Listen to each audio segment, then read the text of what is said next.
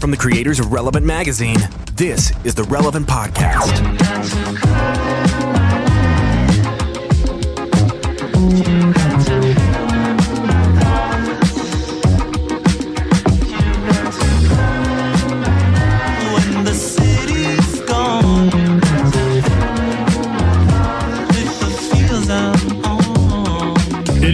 Tuesday, March 3rd. The year is 2020. You're listening to the Relevant Podcast. I'm your host, Tyler Huckabee. I'm coming at you from Nashville, Tennessee today. Uh, meanwhile, down there in Orlando, Florida, he has been put in charge of the U.S. response to Super Tuesday today. He's making, he's in charge of coordinating, making sure that everybody gets their polling locations fine and that there's no funny business at the polls. It's our illustrious producer, Chandler Strang. Hello.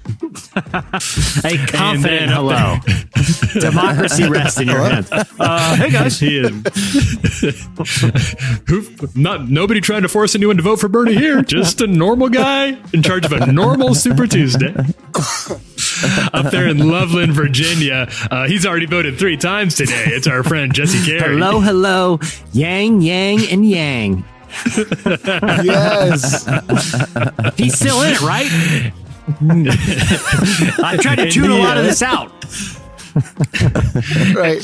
And we enjoyed having him on so much, we decided to invite him back for another round. He is the author of the upcoming book Enter Wild, and uh, you've uh, you've hopefully heard him speak at some point on one of his mini circuits. If not, you get a chance to hear him soon. It's our friend Carlos Whittaker, also here in Nashville. Hey, Carlos. Hey, we are neighbors. We're doing this together, and uh, good to be with you guys Yeah, today. man. Well, we will rebuild. Now we we uh, fr- from the outset, uh, we're recording this uh, this very morning, the morning that most of you are listening to this. Uh, Carlos, we had kind of a rocky night. Yeah, both of you guys were here up all in night. Nashville. Tennessee. We did. We did uh, last night. You know, it's it's it's eight thirty a.m. our time, Mm-hmm. um, and yeah, last night. I mean, devastating losses for Nashville, Tennessee. We got, um, I, I think, two tornadoes is what ended up touching down, Mm-hmm. and lives lost and buildings shattered, and you know, so we woke up this morning, Tyler. You know, I got a text from you. Hey, you doing okay? And you know, uh, we're all checking on each other. Everyone's texting their friends in East Nashville, East Nashville, and Germantown's kind of where it got. Um, the bulk of it, and so yeah, pretty scary, scary night. It's Oh, I was going to ask. Jesse. You know, you, you guys are both there. You're only a few miles apart there in Nashville. Tell, you know, I, I and I'm sure, like I said, this is this just happened last night. So you guys are kind of still assessing damage in your own neighborhood, in your own community, and I'm sure we're going to hear a lot about this in the coming days. Tell me a little bit about last night, guys. Th- This this kind of came out of nowhere, right? There was for a lot of people i think this was uh yeah super sudden. So i live in east nashville. Uh i'm about i'm a little less than a mile from five points and five points is the place where that got hit the hardest. Uh, a lot of folks down there uh, lost their homes a lot of small businesses got a lot of like legacy small businesses Yeah. places that were really the the sort of like the the the guts of this part of the city that, that I that I really love. And and it's been really hard. Some some really cool restaurants and and bars. And and I understand that there are some people there who who maybe didn't make it too. And, and that's uh, and that's really really sad. So yeah we're recording this actually right in the wake of this. I, I don't know very much and I don't want to say too much about uh, you know, make too many prediction, but it was it was a wild night. I was up for most of it. We were in our own little safe space. Carlos, I think you guys, you said you have a you have a real life storm shelter. You were guys, guys, we're we're we're like, I mean, it's like like a doomsday like a- prepper. yes, we're, we're like preppers over here in Crieve Hall. Um, we've got a we've got a storm shelter, and uh, we've we've never actually you know had to run down there. Tornadoes, you know, do pass through Nashville, but. Uh, last night was scary enough to where you know we uh, I woke up my my two daughters are in Salt Lake City, but I woke up my son and my wife and uh, we ran down to uh, the storm shelter and it was it was it was frightening, you know. And um, to gosh, you know, I, I think around eight thirty last night, like there was talk that storm could produce a tornado, you know, and um, and so you know we, but that I, I feel like Nashville, especially on Twitter, like there's always like it's gonna snow or it's gonna be a tornado, and it just never Right. happens, Yeah, right? yeah, and yeah. so I think a lot of people you know just kind of went to sleep, and um, luckily I've got a little app on my phone that you know woke us up when when there wasn't just a tornado watch it was actually a tornado warning and that's when you know we got up and man it was scary you know I, again i'm i'm about five miles from where it all happened but um it's, I mean, I can't imagine. I, I do have some friends, you know, that I've already talked to this morning that, you know, were a quarter mile or, you know, ah, gosh, just hundreds of feet from where the tornado touched down. And they were talking about their ears were popping. They were in their bathtub and it was, Mhm. you know, a scary, scary thing. So We uh there there's a it's kind of interesting, Carlos. You're probably aware of this. There's this Twitter account called Nash called it's they called Nashville Severe Weather Nash Yeah. Severe WX, and it is Yeah. this group of this is just what these are just guys with a hobby, and their hobby Yep. is weather. Th- th- This is on this is pro bono information, and it is the most reliable, like best. And anytime there is any inclement weather whatsoever in Nashville, these weather nerds are are tweeting Yep. this, and they're they're they have tons of they have almost two hundred thousand followers because they Yeah. give out really reliable data, and they're out there in it. They'll start periscoping from the you see like Yeah. wind like debris whipping around behind them, papers, and they they probably saved actual lives last night. They kept me super informed. I don't know who these guys are, Yeah. but uh, they're like sort of local legends around here for They- the work they do, and it's it's amazing. They are, they are, I actually know the guy. His name's Oh, do you really? Oh, Yeah, yeah. His name's William, and uh, he's a lawyer. He's an he's an attorney in, in Nashville. And I started following the account like ten years ago, and he started following me. So he's like, "Hey, let's get let's get coffee." And so we ended up getting coffee, became friends, and um, I literally, I mean, he literally does Wow. save lives. Like like they are faster than the than the weather guys on TV. Like you don't Oh, want to turn on the news. You want to open Twitter and you want to follow them. I mean, 30 seconds at a time, they're like updating what streets the, the weather's happening on, you know, it's, it's, it's incredible what they've done. And so now they've built, uh, they've built a little, you know, a big following. They've got, you know, if you live in Nashville, you've probably heard of them and there, there's ways to support them as well. They've got a, I think a, a Patreon page or something like that. And, uh, yeah, so, I mean, they're, they're, they're really legends in Nashville and they, they definitely help us out a I'm, lot. I'm a Nashville uh, outsider. Obviously, I, I've I've been to the city and, and and know a lot. I have a lot of people, a lot of friends like you guys, a lot of people I care about there. And my impression of everyone that I know from Nashville is this sense of community and resiliency.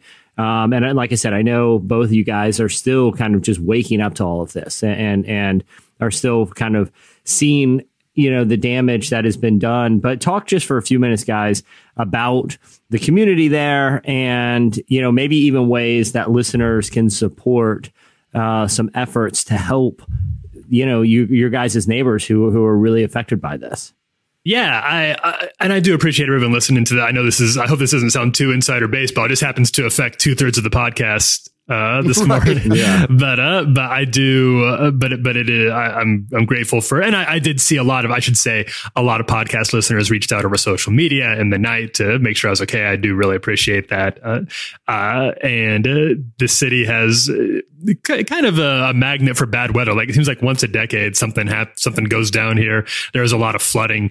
Uh, about uh, let's see, it was about ten years ago now. I suppose Yeah. that was a big deal, and uh, it's it just it, it happens. It's it's in that area.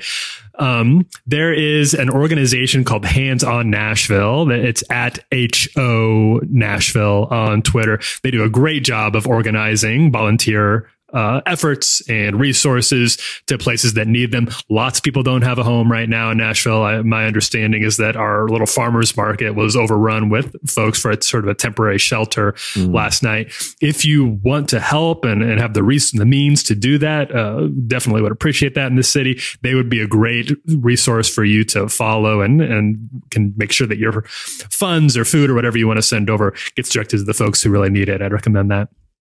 Yeah, no, absolutely. You know, and, and I know that there's going to be um, a lot of churches, and a lot of churches are already kind of organizing, and they're organizing through the organization that Tyler just talked about as well. So, you know, I, I think if you follow any anyone from Nashville, uh, you'll you'll you'll be able to help in some way, shape, or form. Also, you know, Nashville is, I mean, there. I think last count, and this is just a couple weeks ago, I heard there's still like a hundred people a day that are moving to the city. Wow. And so, you know, it, it's, it's, it's a booming town. Um, I guarantee that everyone listening to the podcast is connected in some way, shape or form to the city. Um, it's, it's just a great town to be in. And, and you know, I, I believe, you know, there's a, there's a, the signs, there's two or three signs around Nashville that say, I believe in Nashville. And, you know, there was one of the, um, locations that was destroyed. It was the basement, uh, in East Nashville. And the only part of the building that that's still standing is the part where the sign says "I believe in It's Nashville." cool you know, picture. I don't, yeah.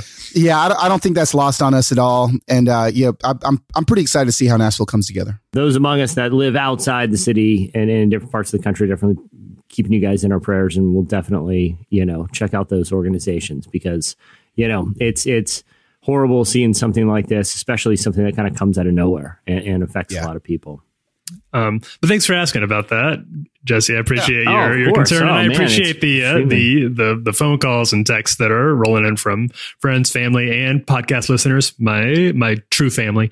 Uh, The I true appreciate- fam. I appre- and I, I should. I, I feel like it would be wrong not to mention. I know we're still getting kind of a, a count here of everything that happened. My understanding is that some people have lost their lives. We don't know who, yeah, what, wh- who or where, but um, if you if you do uh, know these people, the people who are affected by this, we at Relevant are obviously going to pray for you, and we're obviously going to be involved in whatever way we can in helping to get this uh, city rebuilt best as we can. And we're glad we're we're grateful that we have power here to provide you all with a podcast because the, the, the podcast must go on.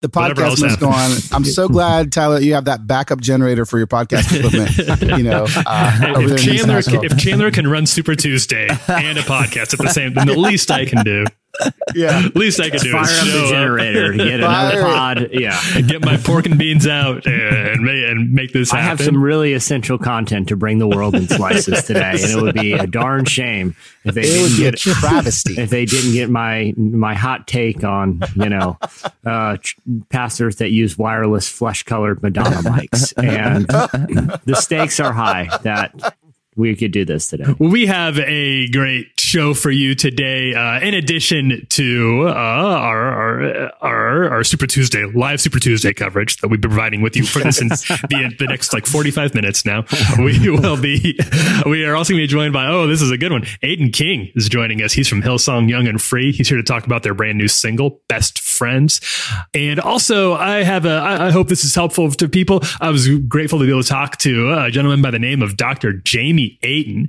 Uh, he is a disaster psychologist and disaster ministry expert. He's been doing a lot of work helping churches prepare for knowing how to deal with the potential outbreak of the coronavirus. I thought that some of his insights would be useful to share with you all. We had a great conversation that was very insightful and informative. I'll be sharing that with you later on as well. Now I have to run outside real fast, uh, do about 10 minutes on my pedaling on the generator to give myself a little more power before, and uh, when we come back, slices.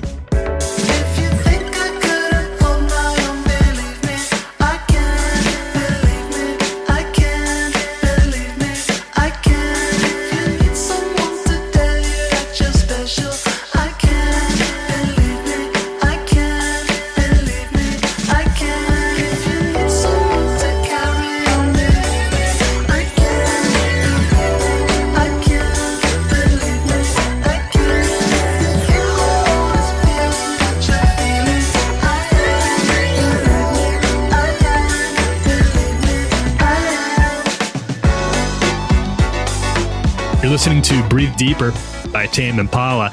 At the beginning of the podcast, you heard Color My Life by Chicano Batman. Okay, time for our weekly look back at some of the favorite stories that came across our desks this week. It's time for Slices. What do you got, Jesse? All right, uh, Carlos, I have a question for you, man. Yeah. Yeah. Yeah. Yeah. Oh, how how well do you know? Because I, I know him a little bit, but but we all run in similar circles. How well do you know Mr. David Crowder?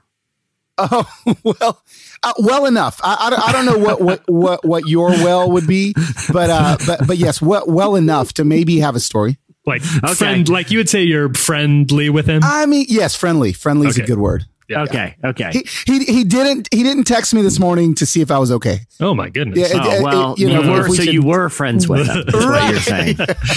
We're, Well, We're you taking know, notes. and, and and you and you say you know him, you know, you know reasonably well. I feel like people can only know David Crowder so well. He is sort of. I let me ask you this because I like him, and, and and if he listened to this, I don't think he'd be offended. Uh, and I, but I I truly think I never really know if he's messing with me or not I talk to him. I think that's the I think that's his goal is is you just kind of are in the shroud of uncertainty when you leave a conversation with the guy. Mm-hmm. keeps on your toes. You're not sure if that w- happened or it was like a weird waking fever dream. Like, did I just have that conversation with Crowder? So, Yeah. And and I like it. I like him a lot. He's been on this podcast numerous times. I I have been doing inter and this. So my relationship with him is basically, you know, I, I've done interviews with him probably. I don't know, a dozen time over the years. And so, Yeah. so, so I feel like I have a pretty good impression Yeah, yeah, Of, of who he is. And this is why I needed to, to, I needed to bring you guys this story because I'm deeply concerned about something. Um, he on Twitter over the weekend. Oh, this was actually yesterday, early yesterday morning on on Twitter. He posted a tweet that says, "Thanks for the call at the Gary Busey. I'll hit you back. Motivation Mondays." In the tweet mm-hmm. Mm-hmm. was a short, what appeared to be like a, a self shot video from actor Gary Busey. We're all familiar with Busey, I, I, I believe. Um, you know, a, a- an actor who's had a very interesting career. Uh, he, a- along with his early Hollywood films, he's gone on to uh, star in reality shows and various low budget Christian apocalypse films. You know, that really kind of a, a, a 2020 career arc. He's a- All, he's another a- person I would say I'm never sure if he's messing with me. Yeah. Yes, he, he is just an older David Crowder. Let's be. Are they? Have we ever seen them in the same room? That, that's, that's the That's a good question. They That- both- That's a good. You're getting ahead of us, Carlos. You're getting ahead Okay. of They us. both have sort sorry, of sorry. unkempt hair. You know, they both have similar look. So, so he tweeted this, and I, I want to play. This video is short. I believe it's about ninety seconds. This message from Gary Busey to David Crowder that was posted without any further explanation. I want you guys to hear this and let me know how deeply, deeply concerned you are for both of these two men and possibly humanity. Chandler, if you don't mind, if we pl- cue up that clip. Hey, Crowder, it's Busey. Call me back. I know Mondays can be back to the grind and all the Cracker Jacks and the Grasshoppers and the Popeye State. Listen, you know, fly, man. Fly. Get on an airplane. First class bulkhead. Mondays belong to you. You are Monday's boy. I know, I know. But for real, call me back. I have more interesting things to say to you that you can't imagine. Okay? Crowder is busy. We've known each other for thousands of years, so let's not stop it now. Thank you. Hey, I, I, I, uh, wow. There's a lot to unpack there, including the fact that Busey claimed to have known Crowder for thousands of years. We don't have time. We don't have time to get into everything this brings up. Yeah, it, it, it brings up a, a lot of d- disturbing. Uh, who knows what these two men are conspiring about? And That's amazing. there was We know something that- about we Cracker know that Jacks they've been and alive forever. Grasshoppers. Yeah, Uh, we, we we've known that they're yeah they're both mm, probably immortal uh, as and, and Yes. at first I thought is this some kind of weird like deep fake but I don't think I think you you know deep fakes is where they can digitally alter they can use uh, facial you know sort of manipulation technology and and voice modulation to make videos of celebrities saying things that they didn't really say and this does not appear to be a deep fake. No one, no one would think to do this. Yeah. And I, Yeah. I think there are few people on this planet who are, it's impossible to create deep fakes for. And I think Gary Busey is one of those things. I don't think technology knows how to, to map the expressions that he makes when he speaks. Like th- this seems authentic. So I did a little digging, you know, uh, uh, uh, Gary Busey is now a member of the Cameo family. Cameo is a service that we talked about a while ago where Oh yeah, where you can Right. pay a, a, a relatively little amount of money. I'm talking Depending, like depending on the who you're shooting for. Yeah, yeah, yeah, exactly It can from be a bargain. 50, yeah, from like 15 bucks to a few hundred bucks depending on the level of celebrity and the demand for their their video messages. But you can go on and you can pay celebrities to leave you a message um, and, and they will do it. So I I saw that Gary Busey is now on this platform, and uh, you know, so it's possible. It, it's, it, I mean, one possibility is Crowder for some reason felt like it would be a good, this would be a good idea to invest in getting this message from Busey. But I don't think that's the case. This seems like Busey actually wants to connect with David Crowder for some reason. This says, Well, they- you know, they've been Cameo friends- isn't even they've been friends in all for a while. yes, a, a long while. Uh, thousands of years, evidently. Yeah, that's sort of friendship you shouldn't need to reach out over the over social media. that you think they'd have traded phone numbers at some point. Yeah. Carlos, you probably know Mr. Crowder the best out of all of us. Um, what do you think is happening here? Well, you know, I'm I'm actually looking at it right now. I'm watching it. I'm I'm and I'm listening to it and I'm watching his face. Um, I I honestly believe that these two men communicate on a regular basis. I, I I I feel like they communicate on a regular basis. And just looking, the more I look at, at Gary, the like the more I look at him, the more I think. I, and again, you know, like like we we all love Crowder, but this this he could be related. I think he may be his father. I, I don't know. Like, like this, there could be something that we don't know. There is definitely a kinship going on here. He looks like Crowder with his beard cut off in 30 years. Like, I, I feel like that's, that's what's going to happen. It's so true. It is weirdly true. Maybe they're the same person. That maybe like Crowder is a. It's like Looper with Bruce Willis and and and uh, uh who who was the other actor? Uh, Joseph, Joseph, Gordon-Levitt. yeah. Where you know Crowder is actually a younger version of Busey that got stuck Mm-hmm. in sort of a sort of time loop, and they're paradoxically trying to communicate with each other, Which is why they've known each other for thousands of years. It's because it's not a linear situation. Uh huh. Yeah, we're They, they looping keep dropping into different timelines. Well, and know? also like, like just how cryptic that message was. you know, I've, I've been, I've been following Crowder for a long time. and he's like one of my, one of my favorite Christian musicians. I mean, Yeah. ever, it's been like 15, 20 years. And I feel like that is just how Crowder has released all of his records. He's been very cryptic, like just in, in what he does. And I'm, I'm, I'm telling you, there's something, maybe this is like a clue for a new record that's coming. I mean, I, something's happening here, guys. And, and I'll be. I, I thought about reaching out to Crowder. You know, like I said, we, we've we've. I, Yeah. I, I can't even count the number of times I've talked to him over the years. He'd be reasonably easy to get in touch with, and I decided I don't know if I want to know. I decided that you know, right now I have plausible deniability on anything that these two men are conspiring to do.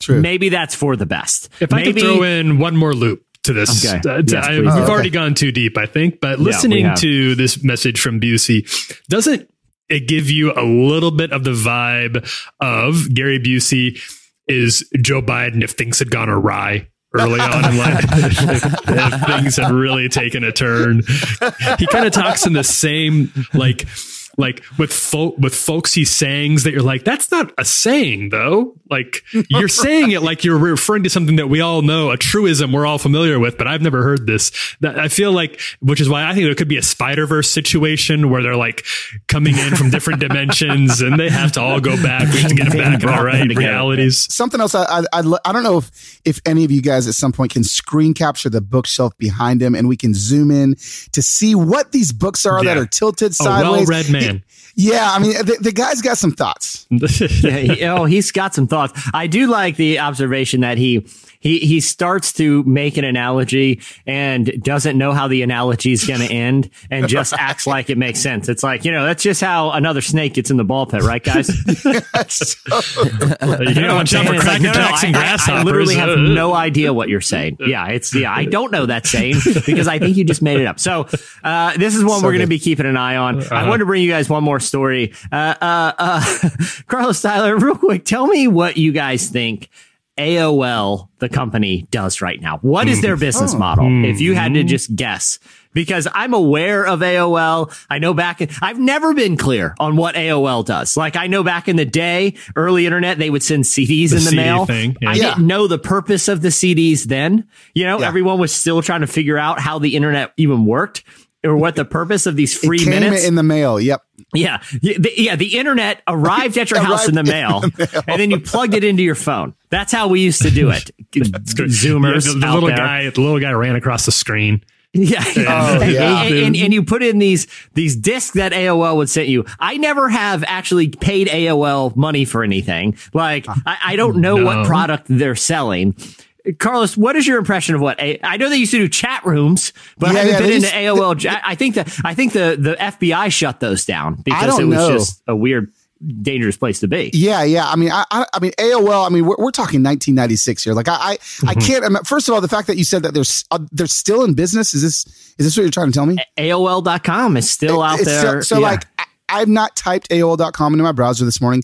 I can't imagine. Um, I, I can't imagine what they're doing. I mean, I don't know if they're trying to maybe recycle all of the discs and they're, you know, getting, getting, getting money off of, off of old recycled discs. I mean, I, I can't imagine. Uh, Ty- Tyler, what, what what is your impression of what happens at AOL? Because Yeah. somewhere there's a building that is the headquarters of America Online. I guess that's true, There, are- there are probably I have no idea how many employees, but I can assume dozens at least. Tyler, what what is your impression of what they do there? my my guess would be like inter- is there is there such thing as like an internet for like for like the g- greatest generation? Like do people need that's the only thing i can think of is, the, is that the, boom- yeah. yeah I- like it- it- boomer it- plus like boomers can boomers have wi-fi. Boomers don't need a cd to get the internet. They, they they've been they've been around long enough to figure it out. But i think people who you know, who who saw the depression, who are still with us. That we thank God for their wisdom and their guidance in these these difficult times. But the internet is probably not their like native space, and I think AOL could be there for them. I'm, I'm imagining that possibly their corporate headquarters are sharing a space with Real Player, like like maybe Oh. maybe A- AOL and Real Player, like they've combined agencies, you know? yeah, and the hardware maker of those old boom boxes that used to have like you could you remember those like boom boxes back in the day that looked like they came off like an alien spacecraft Uh-huh. and, Oh, yeah. and they had oh, like yeah. lights and stuff and it's like I, I gotta adjust the setting here guys I'm gonna go over to disco mode and it's like what's the difference like I'm not a sound engineer I don't know what Yeah. Mode am I supposed to change it by some anyway so all the you know they, they probably live in some yeah building with artifacts from their era. But you know AOL is evidently in the content business now they're Oh. writing news. You go to AOL.com and there's all kinds of news popping. They're like a portal for content. But I want to bring you a story that shows the level of content that they're cranking Okay. out these days. Right, this is what's happening. So I, I, I found this on Fark, which is a, a, a, a content aggregator that, you know, digs up interesting stuff around the internet. It was uh, uh, posted uh, just yesterday. And this is. I want to read the entirety of a news story for you. Okay. okay. That the byline for this is staff writer. Okay. This is a news article that appeared on AOL.com. Okay. This is the entirety of the article. All right. Headline. Woman laughs on her woman laughs on her own mistake as she forgets to pick kids and drives alone to school. I'm going to read that again. Woman laughs on her own mistake as she forgets to pick kids and drives alone to school. This is a headline. This is a national news story From AOL, from AOL. I'm going to read the article in Okay. its entirety. Okay, Okay. you should know that there is a video accompanying this article, and I, Oh. I- and I thought if I Oh. watched the video, multimedia experience. I- I thought if I watch the video, On it- Real Player. surely, surely it will give me more context. Surely an anchor or someone will appear and and tell me more than what is here. But no, the video. Uh, spoiler alert is is is about uh, under a minute in length, and it is Okay. a woman sitting in her car filming herself just cackling, not saying anything, just laughing. That's the video. Here is the entirety of the article. This woman made a silly mistake while dropping her kids to school. She drove the car alone to the school and realized that her kids weren't sitting in the car and she never picked them up. She started laughing and went to pick the pick the kids. Mm-hmm. Pick to pick the kids. Kids. Okay. That's the entirety of the All right. article. Oh, that- that's there the whole is no article. That's more. it. There So is about- no so more. Maybe There- a hundred words. I don't know who this woman was. I don't know where this, I, like the who, what, when, where, why. Like the, the immediate questions are, Yes. y- y- you know, are not answered, Mm-hmm. not even attempted to be answered. I have no idea where this happened, who this woman is. But this is the, this rises to the level of national news. They posted this on Monday before Super Tuesday. We have a, a virus outbreak. Th- There, we have never lived in a time where there is more news. Like, Ever. ever. Like, and this, this, this made it past the, the, the whole editorial process. And it was like, oh, that's a hot, that's a hot take. This woman, wait, you're telling me that somewhere a woman drove to school to drop her kids off. She didn't have the kids in the car, so she turned around to get them and then dropped them off at school.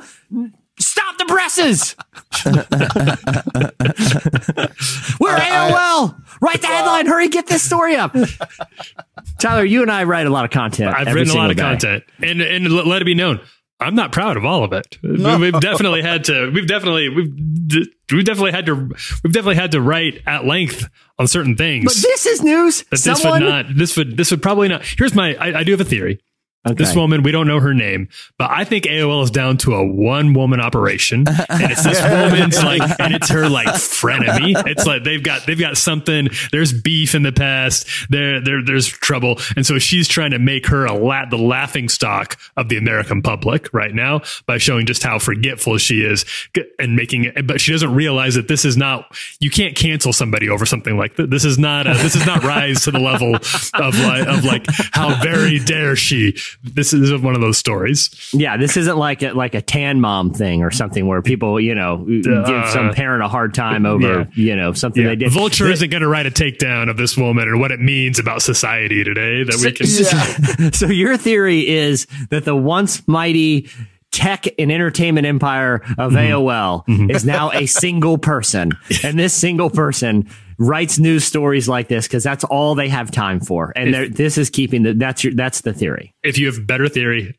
I I'm re- all ears. Carlos, I've, I've got I've got none. I, think I think Tyler, Tyler hit it. I mean that that is yeah. The, the only other news, the only other kind of AOL ish um, that I remember company I remember is CompuServe, and and I don't know if we remember CompuServe, but I went to CompuServe.com right now just to check, and and they're actually doing the exact same thing AOL's doing. So like eh, there, it's it's just a bunch of news stories. So I think this is what happens to to dying internet service providers. yeah, well, we uh, you know for more Did you watch the material, video? Did you watch the video, Jesse? I did, I did, And, the it video is- does not. There's nothing There, there, there's no other context than just a woman uh, laughing into her phone. because like Just- three oh, years ago there was remember Chewbacca mom. Yeah, Oh yeah. That was like a big deal. And on the surface Payne. of it, there wasn't a lot to the story. But then you watch the video, you're like, oh yeah, that's kind of funny. I get it. Yeah, yeah. But exactly. this is not one of those. This is not. she was wearing uh, okay. Chewbacca mom was funny, and there was a lot of backstory to unpack. She be, you know, she was doing the Today Show kind of a rounds. hero. Yeah, yeah. This is literally, th- th- this is literally. I think they just ran out of stuff, and someone's like, "Hey, you're just going to make up a story. Just, just write a story about matter. how you forgot to bring your kids to school." And Well, my you picked them sister back up." texted me about her. She forgot her kids. Sure, I don't care. Yeah, Right. national news. National news. Please put it on the cover of Relevant Magazine next. yeah, li- listen, listen. Here's what leads today: coronavirus update. Pete Buttigieg drops out of race, and that mom who forgot to drop her kids off at school. It's it's going to be a three horse race today for for for national news. So, We got to widen it. yeah. All right. Tyler, Tyler, Tyler, what do you got, man? Yeah. So okay, I got two things. So the first up is I want to uh, I want to talk about are you are you guys uh, I don't think you are Jesse Carlos are you a fan of The Voice?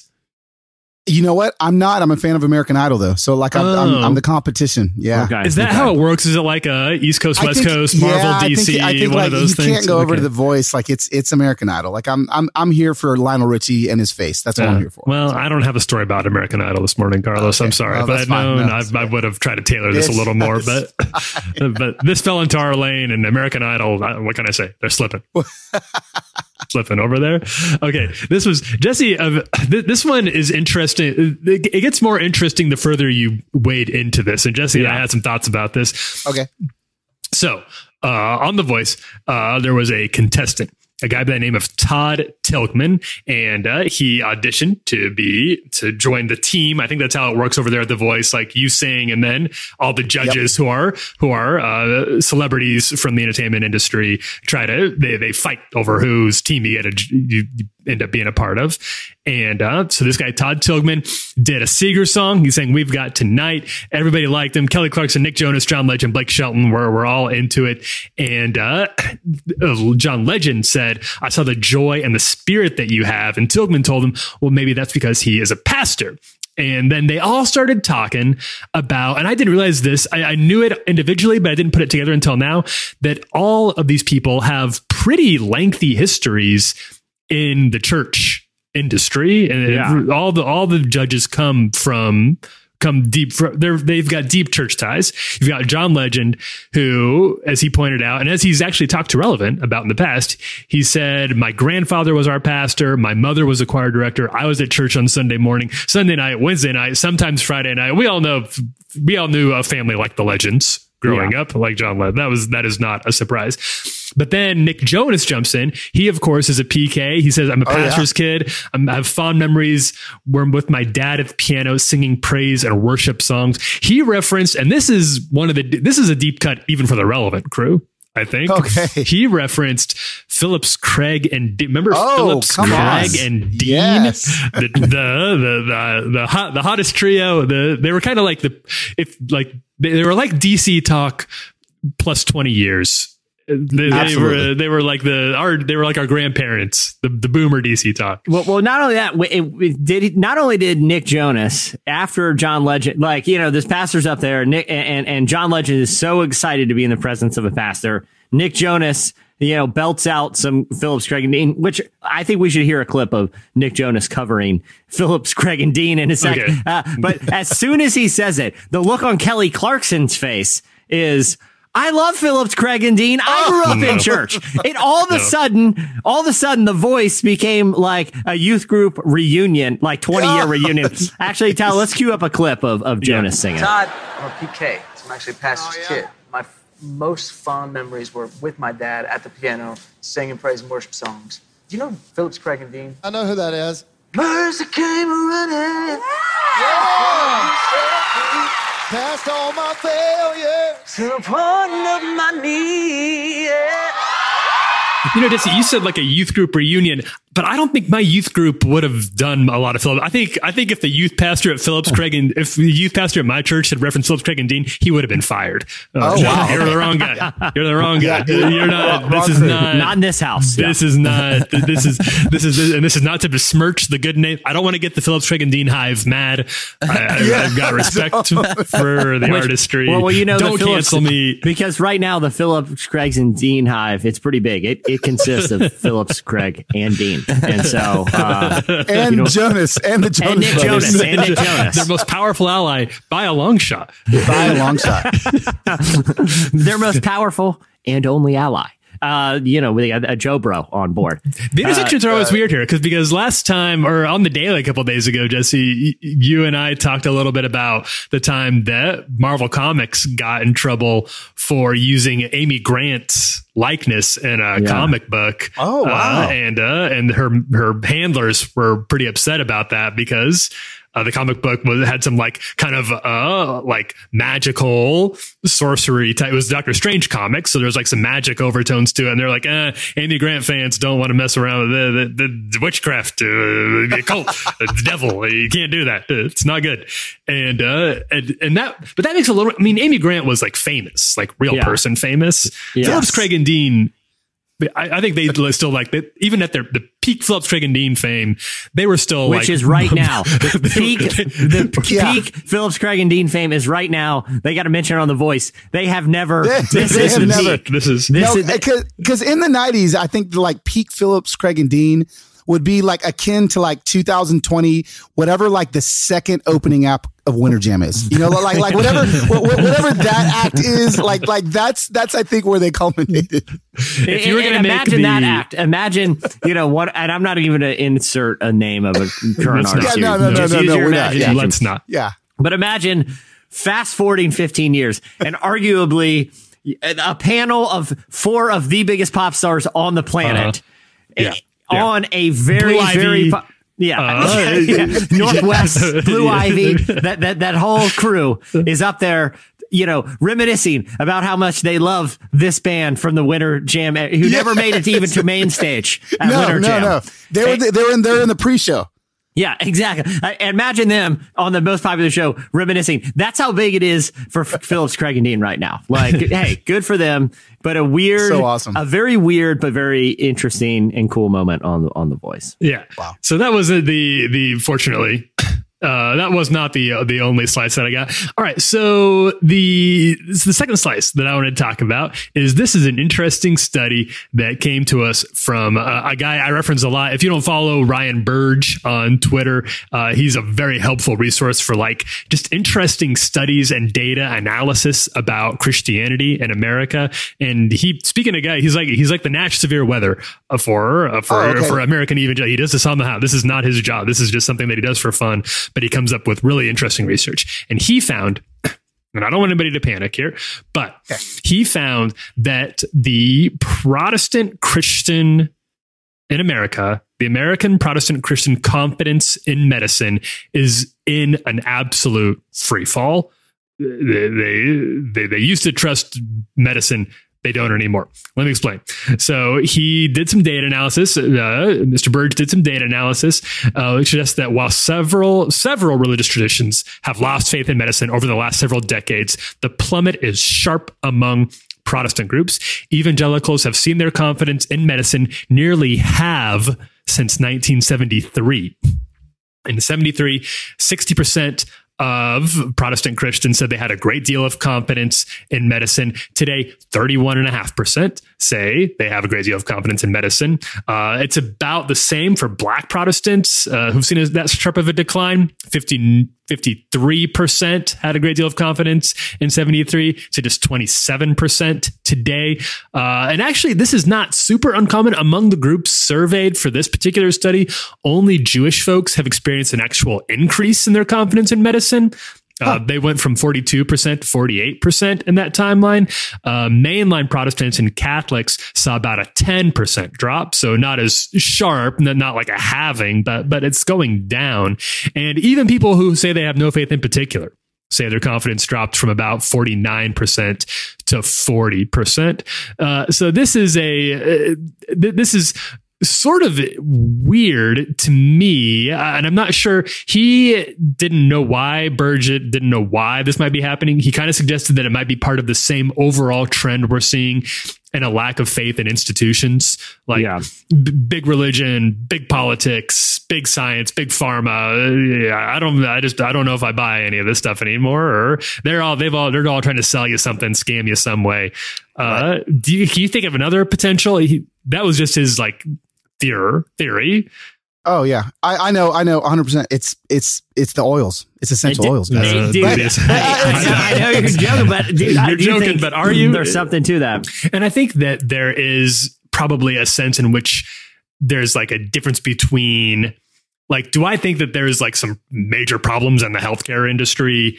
Uh absolutely I do. Like do I think that do I think it's ridiculous that people are dying because they can't afford uh medicines that should be very cheap and affordable? I do. Do I think that that can easily be then conflated into a much bigger sort of unreasonable sense of like well I'm just not going to go like like especially right now with the potential coronavirus outbreak I, would really like for people to have at least some confidence that uh, that I trust doc you know that I, I can go to a doctor and be reasonably confident that the test that they give me is going to to let me know what I need to know but uh but that just is not the case today in the same way that it was uh back in the 70s evidently Jesse what what do you think Yeah. I, I think I think it's a culmination of a lot of stuff, including a, a skepticism for institutions, a skepticism towards. I mean, you, you see numbers of, you know, it's funny. I remember seeing a clip uh, years ago of um, it was Al Gore. This is what bef- prior to uh, this is prior to him becoming vice president. Um, and he was in Antarctica doing samples in the ice and noticing that the further you go down, there's observable, observably different levels of like carbon dioxide in these layers of like permanently frozen ice. And he was using that as evidence to say, hey, the the more of this uh, carbon that's in the in is increasing in uh, the atmosphere, we can tell by looking at these layers, and and it's probably because we've been burning fossil fuels at a you know really high rate uh, for the last you know several decades. Again, this was early '90s, and uh, you know, and had a very kind of thoughtful conversation about the the implications of of not doing more to uh, reduce consumption and, and particularly reduce the, the use in fossil fuels. And it was a very thoughtful conversation at the time. He was a senator, but you know this wasn't a conversation about politics. This was a conversation uh, about uh, you know an urgent issue. Um, there was no pushback on it. It was just, hey, there's a senator out there who's partnered with scientists that has discovered some interesting research.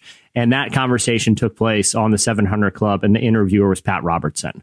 Uh, you know, that was from not that that that was you know 25 years ago now at least and uh you know the, the the point of me saying that is like there was a time in, in in recent memory where science was not politicized right like the the that you, you know observations about our environment, about medicine, about health weren't a right or left issue. It- it- but Right. in kind of the modern era where everything has become politicized and weaponized, you know, actual facts and, and data and science is being used to pit one, you know, one group against another.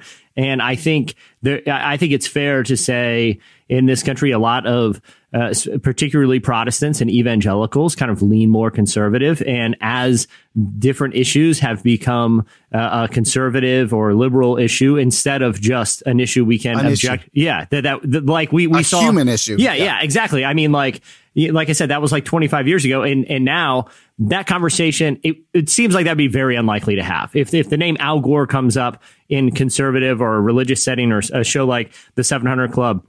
It, it would likely be met with you know jokes and skepticism as this is some outsider you know that's that's threatening our our, our community. The politiz- the politicalization of, of science, I think, has had some really concerning implications.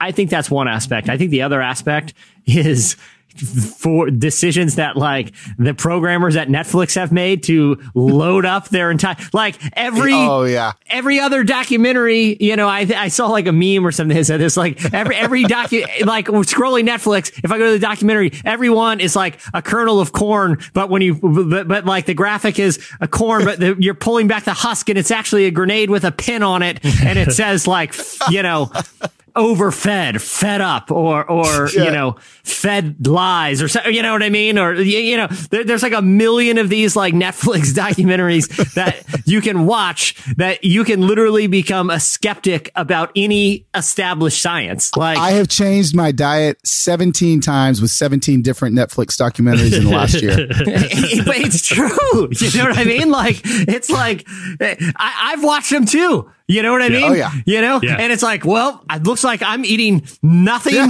but roast beef from here on. Like this has convinced me. I literally saw one that that was the, essentially the case. I'm going to a full on beef diet. Yeah. You know, it's better for the planet. It's it's better for my body. Uh, Why aren't we doing this? All right. Oh man, we got a lot to get to. Okay, I think that will wrap it up for Slices. When we come back. Hillsong Young and Free joins us.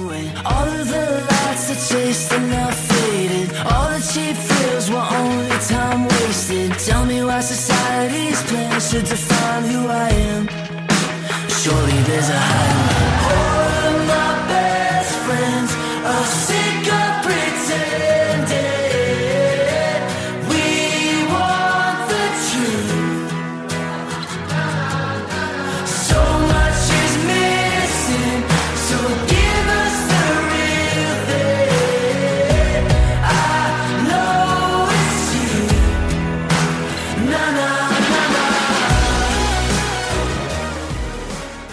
You're listening to Best Friends by Hillsong Young and Free. Is there something that interferes with your happiness or is preventing you from achieving your goals? BetterHelp Online Counseling is there for you. Now you can connect with your professional counselor in a safe and private online environment. You can now get help on your own time and at your own pace. You can schedule secure video or phone sessions, plus chat and text with your therapist. Licensed professional counselors are available who are specialized in depression, anxiety, sleep issues, grief, family issues, and more. BetterHelp has 3,000 licensed therapists across all 50 states. And of course, if you're not happy with your counselor for any reason, you can request a new one at any time, and everything you share is confidential. Best of all, it is an affordable option. The Relevant Podcast listeners get 10% off your first month with discount code RELEVANT. So why not get started today? Go to betterhelp.com slash relevant. Simply fill out the questionnaires to help them assess your needs and get matched with a counselor you'll love. That's betterhelp.com slash relevant. So uh, they, uh, Hillsong Young and Free recently released their brand new single, Best Friends, which the band describes as, quote, an anthem for young people who know there's something missing. Since forming in 2013, the Worship Collective has acquired over 438 million YouTube channel views and 812 million plus global career streams, and is currently on the road with Winter Jam 2020. I recently got to speak with Aodhan King about the song and the heart behind it. Jesse, we we've talked about this a few times. Uh, this song doesn't really sound. You know how when you're flipping through the radio stations and you can kind of tell, like, oh, this is a Christian station. Even if they're not talking about God, you can kind of hear it.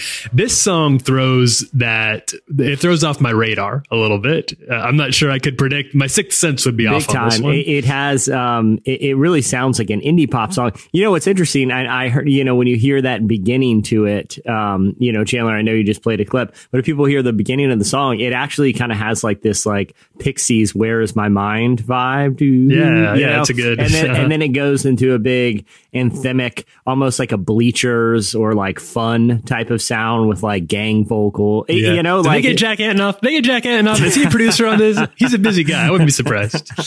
Yeah, but it is it is totally fresh, especially you know for a, a, a band and a group that is typically known for their work in like the praise and worship space.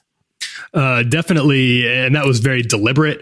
Uh, I, I actually asked Aodhan about this. Uh, th- this, this, they knew what they were doing. This, this wasn't like they accidentally created a different Yeah. kind of worship song. This, they, they came out of the gates really wanting to try to do something, which is what something Young and Free has done a lot. Which is how do we, how do we kind of teach our audience that we're trying something new here, Yeah. not to expect the same old thing. Uh, he was very honest. I appreciated his candor in talking about how difficult that can be. Yeah, I think it's to be honest for us, it's so intentional. You know, we I feel like every song we write, we're trying to, I guess, do something different. I think well, the hardest thing for us is, you know, we uh, well, not the hardest thing, but the, the, the challenge that we have is like, um, you know, we run these youth groups every single Friday night, you know, and so we've got these, you know, you know, these these kids and young people come every Friday to our youth ministry and are looking for something like something new. You know what I mean? I think especially this generation is so like eager for the next thing. And like, you know, you see it with just, you know, like there's a song, like a song trend every week, new song someone's listening to. you. And so you kind of like, I feel like, you know, when Young started, you know, streaming and all that kind of stuff. Like, I mean, our first album hardly even streams. I don't even think streaming was a thing. And so, but now you're looking at no one is buying like anything that lasts, and no one's buying physical things. It's all it's all just like this, you know, like um, chop, chop, chop, chop. And so I think with with us, like you know, one of the things we noticed, especially on like the last record, was it was we were writing these songs, bringing them to youth group on Friday nights, and and it was like I don't know, it wasn't. I think people people liked it, but they wanted something that felt different to what we'd done before. And I think you know, for six years they've been listening to what Young and Free have been doing, and they wanted something new. And so for us, it was just like this experimenting thing. And so I think to answer your question about how do you stretch your audience or bring them on a journey, and I mean, I, I think we're still kind of figuring it out, but I think for us, it's been a lot of trial and error. And I think like, you know, we're lucky that we have, you know, I guess in some ways an audience that we can play to on Friday night and go, does this work? And it's like, okay, no, no, that didn't go well.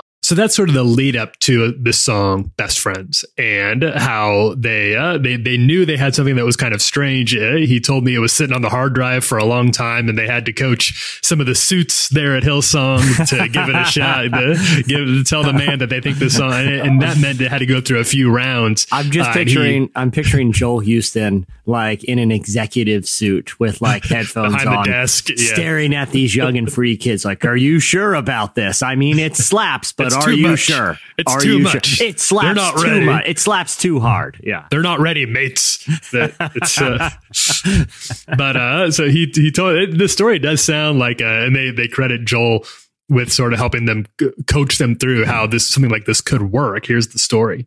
this song best friends though like was definitely doesn't feel like all of us like you know in the band we had the song, but it was a it was in a it was in a folder on a Dropbox called out out of the box, which was like a just felt too left of field. You know, we were like, uh, I don't know if this is going to work lyrically. I, I didn't know how to even make sense of how I was going to take this in a direction that felt responsible. And then I think, you know, the music as well just felt a bit polarizing. Um, and so we were like, oh, let's put that in a Dropbox over here. And you when it came to making the album, it was like, well, maybe we should try one song like that. And that was the song to try. And so I kind of had set it up as like, this probably isn't going to work kind of thing.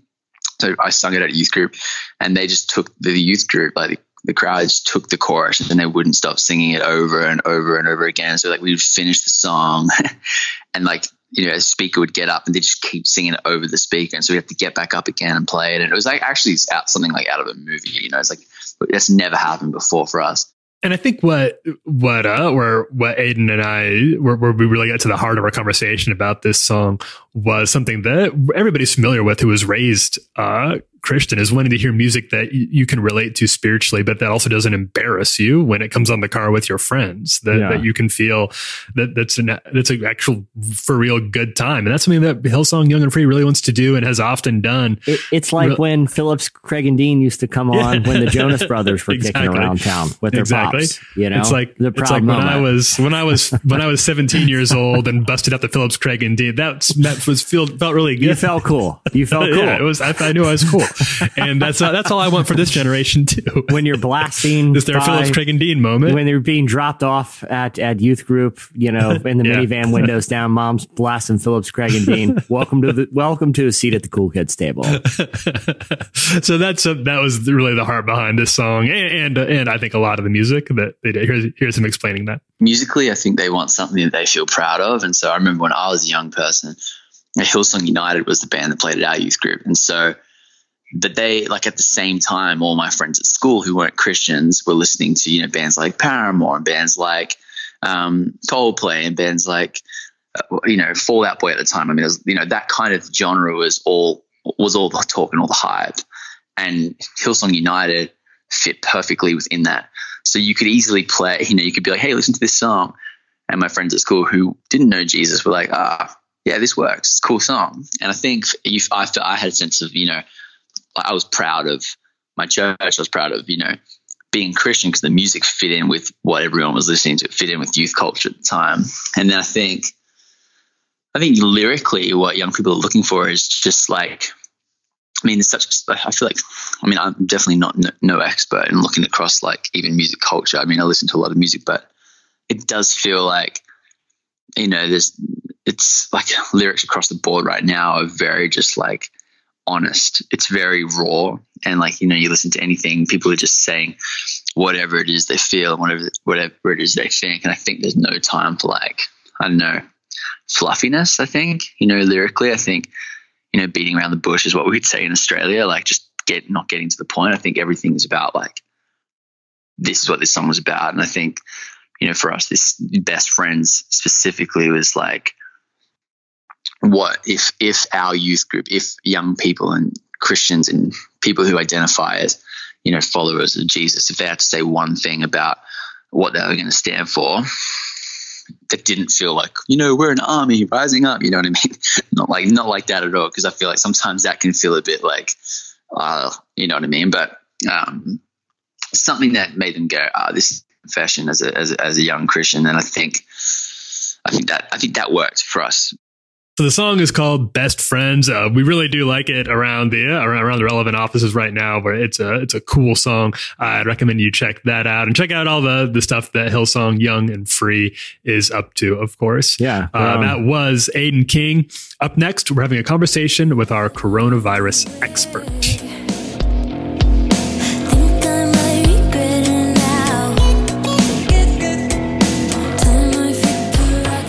Is it possible to have opinions about political leaders, love those who disagree, walk in integrity, vote with conviction, and still care more about who God is than who the president is?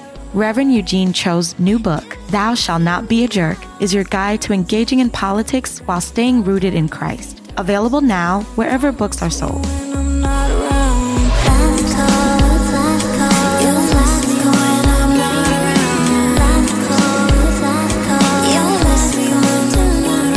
Listening to You'll Miss Me When I'm Not Around. It's by Grimes. Well, Dr. Jamie Aten is the founder and executive director of the Humanitarian Disaster Institute and Blanchard Chair of the Humanitarian and Disaster Leadership at Wheaton College in Wheaton, Illinois. He is a disaster psychologist and disaster ministry expert. I came across some of the writing that he had done for for uh, various outlets about how churches and Christians can best prepare for the for the potential coronavirus outbreak here in the U.S. as it uh, faces the potential to spread. Obviously, very scary for a, a, lot of folks. So I wanted to talk to somebody who knew what they were talking about and, and make sure that we had some good sources on this. He we had a great conversation. I appreciated his professionalism and his expertise and also his compassion. I'm just going to play the entirety of our conversation with you so you can hear all the wisdom that he gave me and hopefully pass it along to people in your community who can do something important with it. Here is Dr. Aten. Could you tell me just a little bit about uh, what you do? I'm the executive director and founder of the Humanitarian Disaster Institute at Wheaton College, where our mission is to help the church prepare and care in a disaster filled world. How um did so you founded that? What what was the need that you perceived back when you started that that led you to to put this together?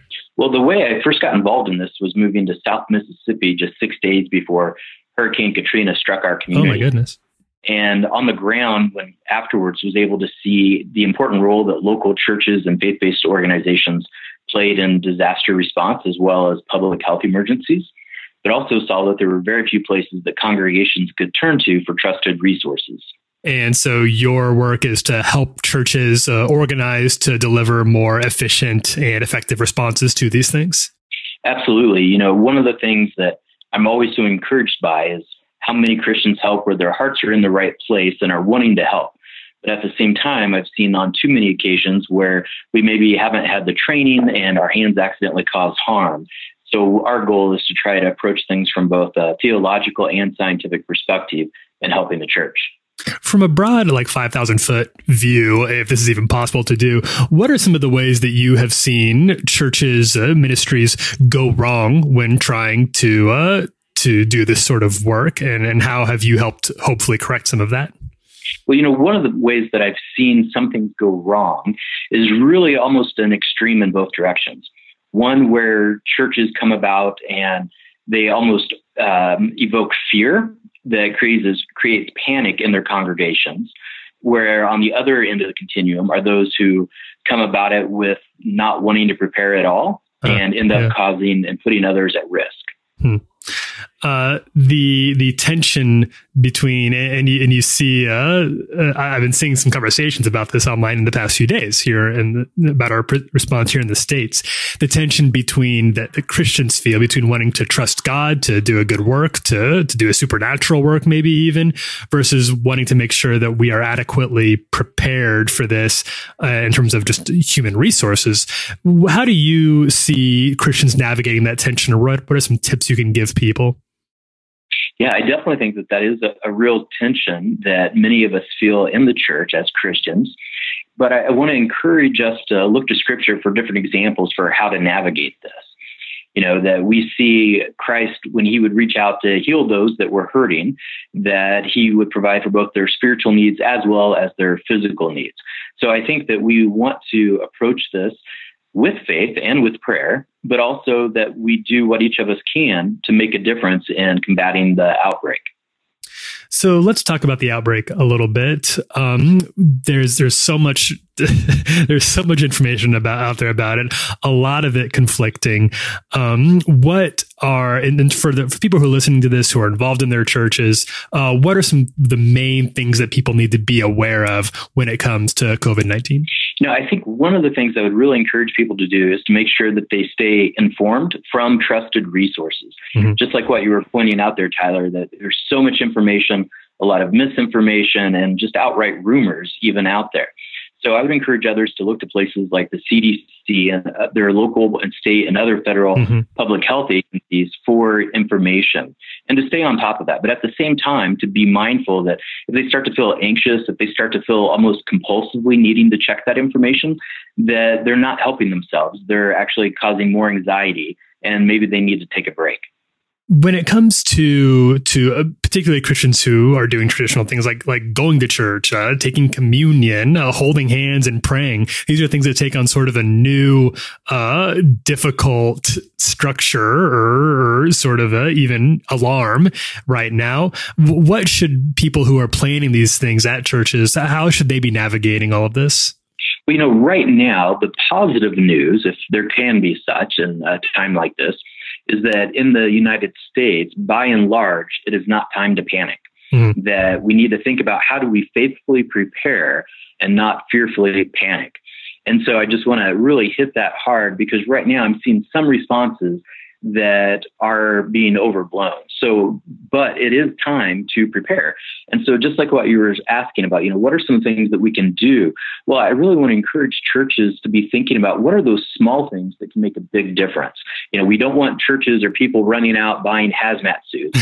There's no need for that type of alarm. But if you just pay attention to the news, you actually see that that's happening to the point that government officials are afraid that some healthcare professionals may not actually have the equipment they need.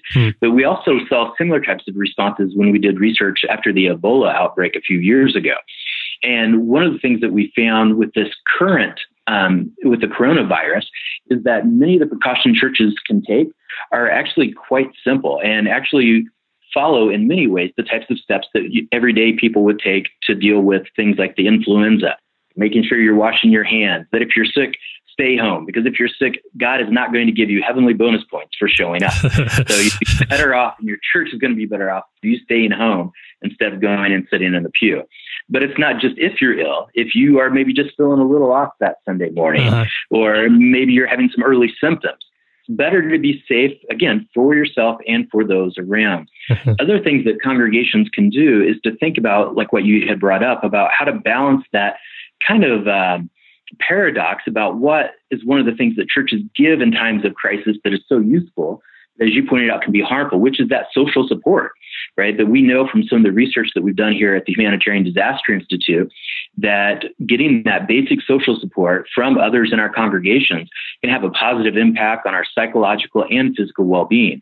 But at the same time, that sort of being in closed spaces, you know, touch can be how sometimes uh, viruses like this can spread.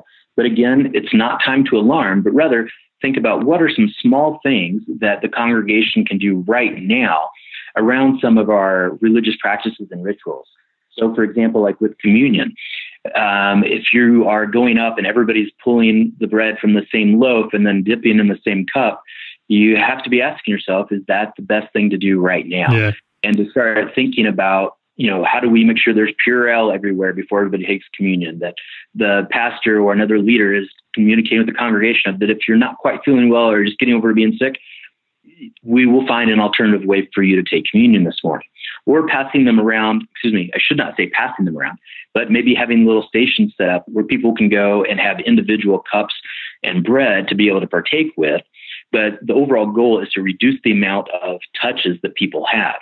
So it's really important that any of these types of changes, should churches choose to implement, that before people arrive uh, for service this coming weekend, that those things are talked about and that they're talked about again from main stage so that everyone understands the reasoning behind these changes and that it's done in a way that's careful and does not cause panic.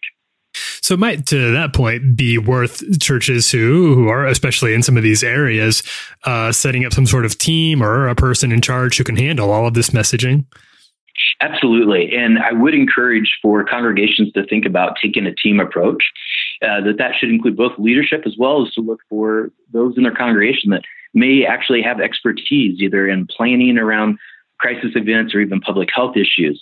And in fact, if you visit our website at wheaton.edu backslash HDI and go to our resource page, there we have a, a free downloadable manual with a number of um, resources of how to help actually guide churches from thinking through and communicating about public health emergencies like the current virus. Hmm. Hmm. Um, it, in terms of uh of the actual, it, it can be very difficult. I think, and this has been hard for me too, just as somebody who's been reporting on some of this. I don't know what normal is. I have no bar- barometer for is the government responding well, or is this is this haphazard and the, lots of mistakes are being made? Then sh- I should be worried about that. Uh, d- it, it can be even reading uh, legitimate news sources, like good news sources, can be very anxiety inducing. Do you have any good tips for people and just how to to navigate their own mental health during times like this? Well, sure. And, and before I share some of those tips, I just want to give you, know this is my professional scientific definition of normal. It's a setting on the washing machine. Okay.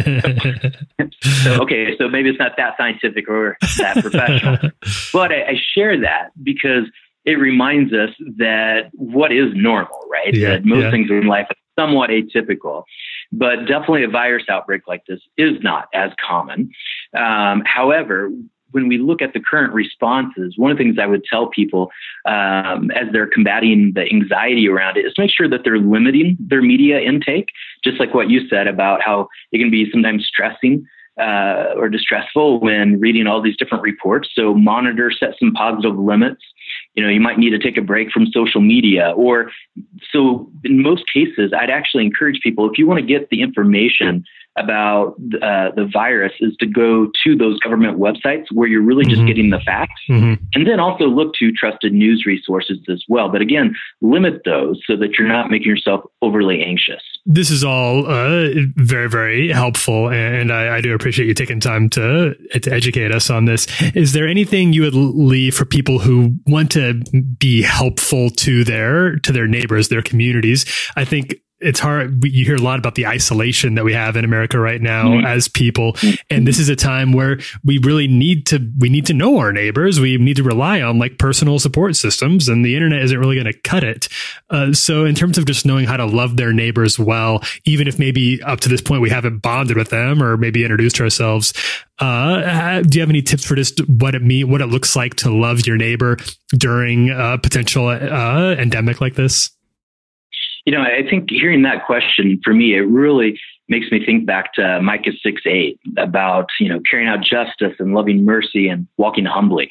And, I think the place for us to start in the current outbreak are with our neighbors who are the most vulnerable. You know, who, who are the elderly, the shut-ins, who, who are medically frail in our communities, and that we need to start there now before our communities are potentially impacted. Because once the cases start to spread potentially, that it'll make caring for those individuals even more difficult. And oftentimes in these sorts of situations, they actually go completely overlooked and um, may not receive the help that they so drastically need. So start with the vulnerable and most underserved in your community, including your direct neighbors. And then in terms of congregations, what I would encourage them is to think about what are the ministries that they are already doing. Or maybe if this is an individual in a church listening, what are the things you're already doing in your community to make a difference? You know, no one needs to turn into creating like a small, like, you know, Christian CDC type of emergency response, but instead to think about, for instance, what if you've been involved or your church has a, say, a, a Meals on Wheels type of ministry to the elderly? Uh-huh. Well, in the next week, spend a little extra time at each stop and check in with individuals. Ask if they've got medication that they might need for a couple of weeks, if you know, should they need it. Making sure that they have some information about here's places you could call if things are start to get worse in our community, and here's how to get help. So it's not that we have to reinvent ourselves, but to look at those that we already have contact with and to love those individuals and to love them well. Doctor, this is all so helpful, and I do appreciate your time, and I, I think our readers and listeners will too. I, I appreciate it. Oh, absolutely. Glad I could help. Well, hey, many thanks to Dr. Aten for joining us to talk about all of this. Once again, you can follow him at Dr. Jamie Aten. That's at Dr. J A M I E A T E N to get uh, to get valuable updates about coronavirus over the in the coming days and weeks here.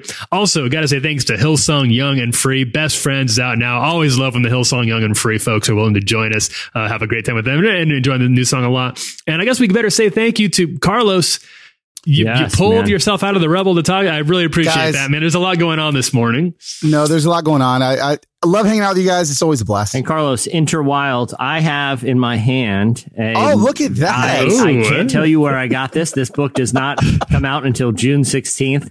But uh, I have I snuck into Carlos's house and stole a Yes. advance copy Yes. in the night. Look, and, oh, all that's showing is that my I, I my publicist is obviously doing her job, uh, and, and I, I would like to I would like to let it be known bef- before you uh, uh, judge um, that the cover will not be lavender. Okay. And I'm not quite sure it was Hmm. gray when we designed it, and then it got shipped as lavender, which is fine, but it's just, it's going to be. Well, I either way, I I've got a chance to dig in. I like the design and I like the content. People will too. Can they pre-order? Oh, Is it thanks, too man. early to pre-order? Yeah, no, you can pre-order right now on Hey, Amazon. do you- All your at what? Actually, I can't say Amazon. I have to say at your favorite Christian retailer. I want to do something right Oh, now, I Carlos. I'm going to show people how good this book is. I'm going to randomly open to a Oh. page and read a sentence. Oh no! Okay. Okay, and that will convince people to pre-order. I'm and watch. This is honest. Do you guys see bookmarks in this? This is- this is no, not no, no, we're I'm watching going on to do it live right I'm now. Going to. I'm going to Okay. close my eyes. Okay, I found a page. I'm not even looking. Okay. This is on page 101. And I will read Oh, the wow. sentence that my Oh. finger land on. Why am I here? Okay. I repeated the question John had asked me. If you want to find out the rest, if Why, you why are you here? No, What? not, I don't want to know. I want to read That's a it. loaded- I want to read Guys, The answer will make more book. sense within the context of the full. pick up Into the Wild. Actually, if you just want to know why you exist, pick up my book, guys. Just just pick up my book. what if I started doing that in inter- you do you probably do a ton of interviews, especially when around book time. What if that was just what an interviewer did? I each I'm not going to ask questions. I'm going to open with to random pages, read sentences, and let's talk about those. Like Listen, uh, listen. It's that that that would not be a surprise because I was at the National Religious Broadcasters Convention last week here in Nashville, Tennessee, Mm-hmm. and I did have one interview where I felt like that's pretty much what happened. so, yeah. So anyway, it's a fine line Gary- between overprepared and underprepared. Yeah. It's- Yes, absolutely. it's a- and no shocking, uh, Gary Busey is not a big uh, interview prepper. So I'm sorry your interview with him didn't go good, but maybe he'll be Yeah. giving you a call to apologize. Next time, Gary, Yeah, next time. or David, whatever, whoever you are. um, also, I have to say thank you to BetterHelp. Uh, go to betterhelp.com slash relevant. Just fill out that questionnaire to help them assess your needs and get matched with a counselor that you'll love. That's betterhelp.com slash relevant. Uh, also, if you haven't yet, subscribe to Relevant Daily on our Apple Podcast page. That's where we give you Monday through Friday the top three stories at the intersection of faith and culture that you need to know. And if that, I think we will wrap it up. Thank you again, everybody who reached out to to me and to Carlos and, and to make sure that we were okay. Really do appreciate that. Uh, good luck, everybody out there on the Super Tuesday. If Chandler's not trying to muscle you out of the way, hope everybody gets a chance to go and, and the participating states gets a chance to go vote. And with that, I think we'll wrap it up. I'm Tyler Huckabee. Chandler String. I'm Jesse Carey. I'm Carlos Whittaker. And we will see you Friday. Have a great week, everybody.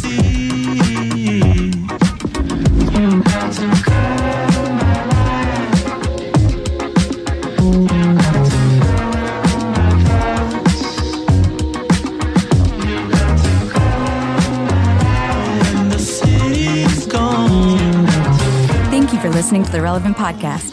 If you like what you heard, be sure to leave us a review on iTunes. Check out other shows from the Relevant Podcast Network in the podcast section at relevantmagazine.com. And while you're there, browse exclusive podcast merchandise at our online store. Make sure to subscribe to Relevant Magazine. Info is available at relevantmagazine.com forward slash subscribe.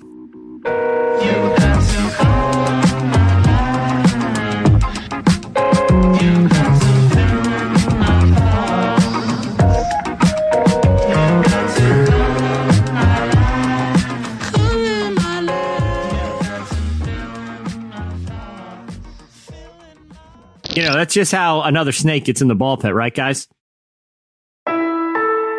Relevant Podcast Network. Everybody in your crew identifies as either Big Mac Burger, McNuggets, or McCrispy Sandwich. But you're the filet fish Sandwich all day. That crispy fish, that savory tartar sauce, that melty cheese, that pillowy bun. Yeah, you get it. Every time. And if you love the filet of fish, right now you can catch two of the classics you love for just $6. Limited time only. Price and participation may vary. Cannot be combined with any other offer. Single item at regular price. Ba-da-ba-ba-ba.